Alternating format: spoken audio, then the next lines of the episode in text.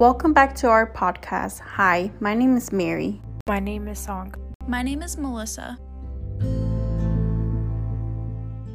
Today, we are going to be discussing how mitochondrial disease affects the muscular, nervous, and endocrine systems.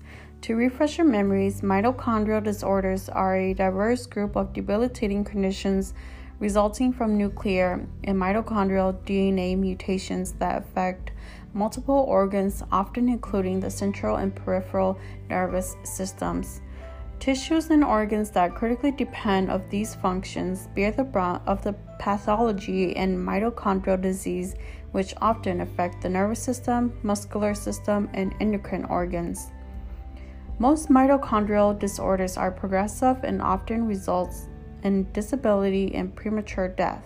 We found a study that was conducted on 404 patients with primary mitochondrial disease the objective of the study was to measure the prevalence of selected endocrine disorders such as diabetes mellitus, abnormal growth and sex maturation, hypoparathyroidism, and hypothyroidism in individuals with mitochondrial disease.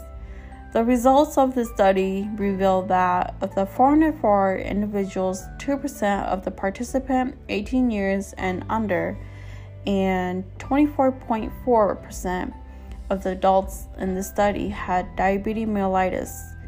Of the 404 individuals, 44.1% of the participants had abnormal growth and sex maturation, also known as AGSM. 0.3% had hypoparathyroidism, and 6.3% had hypothyroidism. The study also stated that diabetes mellitus occurred more often in mitochondrial DNA defects than nuclear DNA mutations. Upon further research, we found out that the endocrine dysfunction in mitochondrial disease is common, but it is predominantly restricted to disease of the endocrine pancreas, resulting in diabetes mellitus. Along with producing ATP, Mitochondria are also key regulators for glucose stimulated insulin secretion in the pancreatic B cells. When there are mitochondrial dysfunctions, these dysfunctions can cause dysfunctions in the B cells, such as impaired insulin secretion, B cell failure, and abnormal fusion, fission, and autophagy, which then leads to diabetes mellitus. Mitochondrial disease is known to cause muscle weakness, and when this disease causes significant problems, they are called mitochondrial myopathy. Mitochondrial myopathy occurs when muscle fibers does not function properly due to defect in mitochondria. Primary mitochondrial myopathies, also called PMM, are a group of disorders that affect the skeletal muscles. PMM symptoms vary from one person to another and depending on the group of muscles that are affected. Ocular muscle symptoms include restricted eye movements, double vision, and drooping eyelids. This is also noted as the most common, in which two thirds of individuals that have PMM are classified into. Facial muscle symptoms include difficulty swallowing, slurred speech, and respiratory problems such as breathing. Another area that individuals with PMM may experience symptoms in are the arms and legs, in which they have problems doing everyday activities such as walking, eating, and writing.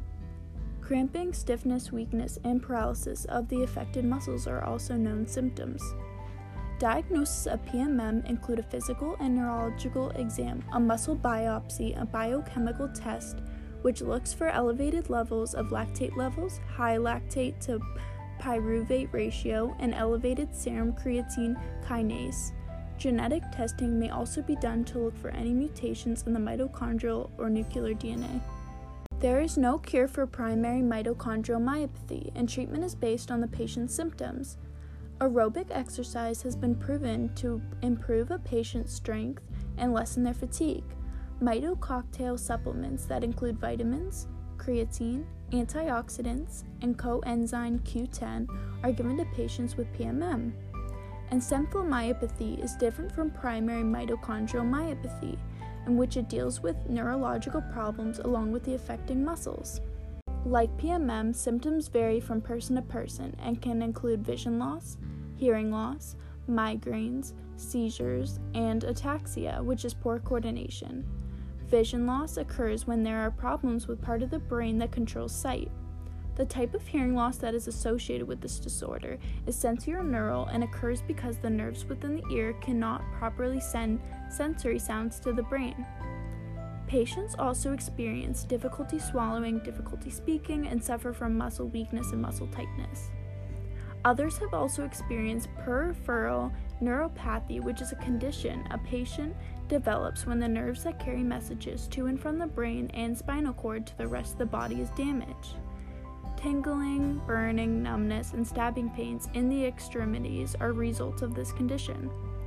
Like PMM, there is no cure for this condition. Treatment is based on the symptoms that are experienced. Anti seizures are used to treat those that have seizures, eye crutches, or surgery is used for those with eye drooping. Hearing loss is treated with those with the use of hearing aids or cochlear implants. Thank you for joining us on this week's podcast. See you next episode.